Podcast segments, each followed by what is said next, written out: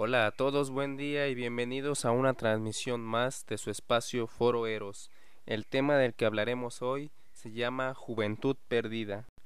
He escuchado hablar bastante ya sobre que en la actualidad hay muchos jóvenes descarriados, malcriados, sin futuro, y a simple vista así pareciera. La corrupción, el alcohol, las drogas y todo lo que ahora andan involucrados los jóvenes, pero si vemos un poco más a fondo, no ha cambiado mucho a como eran las generaciones pasadas. Si le preguntamos a nuestros abuelos cómo eran nuestros padres de adolescentes, nos encontraremos con que la mayoría eran unos borrachos, mujeriegos, groseros, patanes y sin futuro. Entonces, podemos decir que existe una constante en la juventud, de las cuales las generaciones anteriores siempre se quejan de las nuevas, y pareciera que esas viejas generaciones siempre se olvidan de su pasado, haciéndose pasar por unos puristas, trabajadores y buenos, cuando en su juventud llegaron a ser igual o peor que sus hijos, hablando de su propia familia como si ésta les hubiera salido en una rifa, como si ellos no hubieran sido quienes criaron a estas nuevas generaciones. Desde una perspectiva adulta, desde una persona racional, se puede entender que al negar su pasado y poner mano firme con ellos, es intentar que el joven no tenga que pasar o caer en todo eso malo que cayeron ellos de jóvenes, pero creo que no siempre se entiende el mensaje, ya que los jóvenes sí vuelven a caer en esos problemas que cayeron los padres. Eso nos lleva a preguntarnos si es acaso que no hay un aprendizaje significativo a esa edad, la cual pueda llevar al joven a una reflexión que le permita discernir lo que es bueno y lo que no. Nos lleva a preguntarnos cuál es el problema, qué está pasando ahí. Podemos empezar hablando sobre la adolescencia, que es donde hay un máximo desarrollo físico, aunque pareciera que un ejercicio mental bastante deficiente, y al no haber un equilibrio entre ambas, se cometen bastantes errores. Un joven, en la cima de su desarrollo físico, se quiere comer el mundo, hacer todo, probar de todo, en busca de una satisfacción y una experimentación que en algunos casos se quedan la mayor parte de su vida metidos en esa experimentación. Claro, que el alcance y calidad de esa experimentación me parece que es proporcional al nivel económico que tenga el joven, lo cual, cuando no lo tiene, no tiene una buena economía, lleva a algunos jóvenes a recurrir a prácticas muy peligrosas que ponen en riesgo hasta su propia vida, con tal de ganar suficiente dinero como para sostener una vida plástica, corrupta y en algunos casos irreal. Las ambiciones juveniles no tienen límite, te pueden llevar a ser el empresario más exitoso, como a terminar el resto de tus días en una cárcel o en una tumba. Lo que sí es seguro es que todos los jóvenes necesitan de una figura a la cual seguir, un modelo de éxito, un mentor que los guíe, ya sea para bien o desafortunadamente para el mal. Y sabiendo eso, ¿por qué no todos actuamos como figuras y modelos que los jóvenes quieran seguir? ¿Por qué en nuestros días es más fácil seguir a los líderes y modelos deshonestos que a hombres de bien que se rigen por una moral y una ética íntegra? Para mí existen dos respuestas. uno. Las personas buenas o que aparentan serlo suelen tener un pasado aún más oscuro que el de los jóvenes, los cuales no se sienten moralmente aptos para poder ser una figura a la cual seguir. Su arrepentimiento y vergüenza es más que sus ganas de ayudar. Dentro de esta categoría existen otros que aun con ese pasado oscuro intentan ayudar a los jóvenes, contándoles todos esos excesos y cosas malas que ellos hicieron en su juventud con la intención de que no los repitan, pero normalmente ese mensaje es malinterpretado por los jóvenes, quienes en su mente dicen, este fulano hizo todo eso y aquí sigue, yo por qué no, o este sultano ya vivió todo eso y nos quiere impedir a nosotros vivir. Déjenos vivir y caer en nuestros propios errores, teniendo un resultado totalmente opuesto al esperado. dos. La otra sección son todas esas personas que parece que desde siempre han seguido el buen camino y a través del esfuerzo duro y la constancia han logrado tener lo poco que tienen. Y ahí está el problema en parte, lo poco llamativos que son para contar su historia y ver que después de tantos años trabajando duro han logrado una insignificancia a comparación de los sueños y ambiciones de los jóvenes. No ven el caso de esforzarse tanto si el pago será tan poco, y en esta parte se les comprende.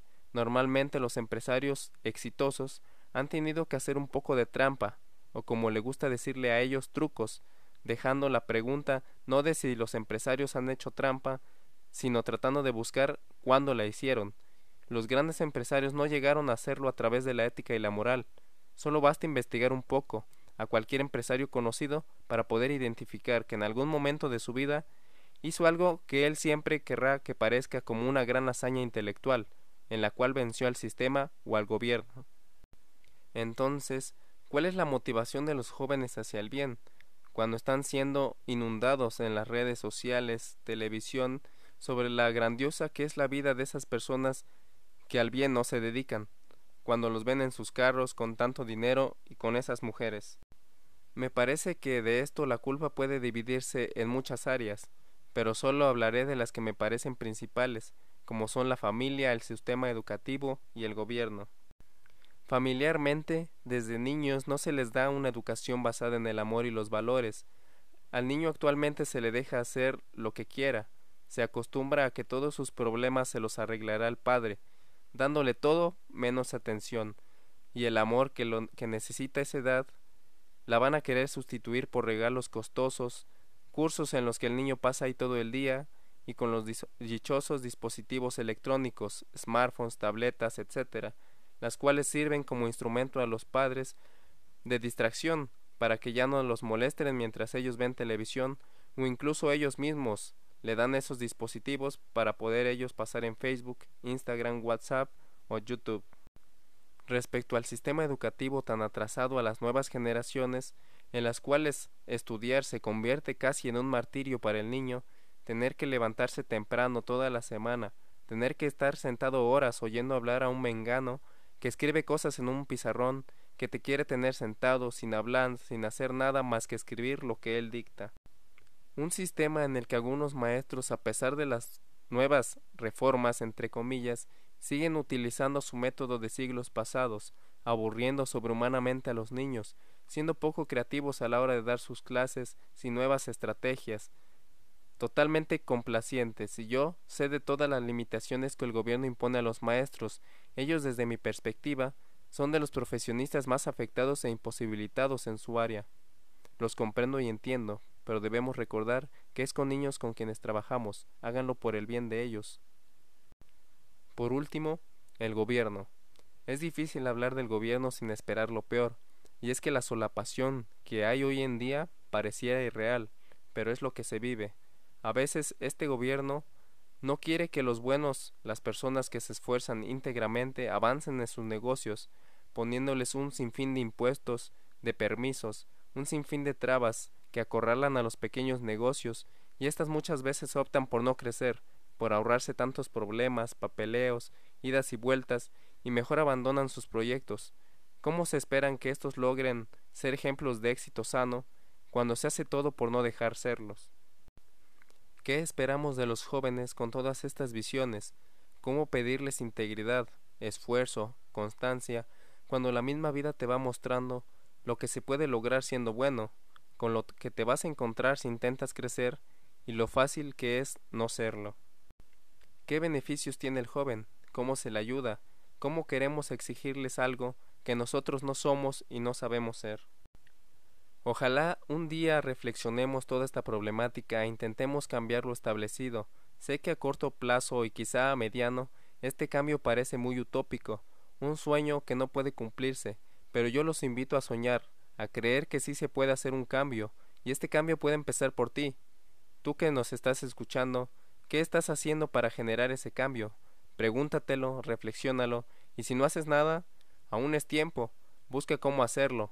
Entra a una fundación benéfica, crea un proyecto social, ambiental o educativo, abre un blog, o simplemente puedes empezar en tu lugar de trabajo, haciendo un buen trabajo, atendiendo bien al personal, al público, esforzándote y demostrando que aún existen personas buenas que quieren hacer un cambio.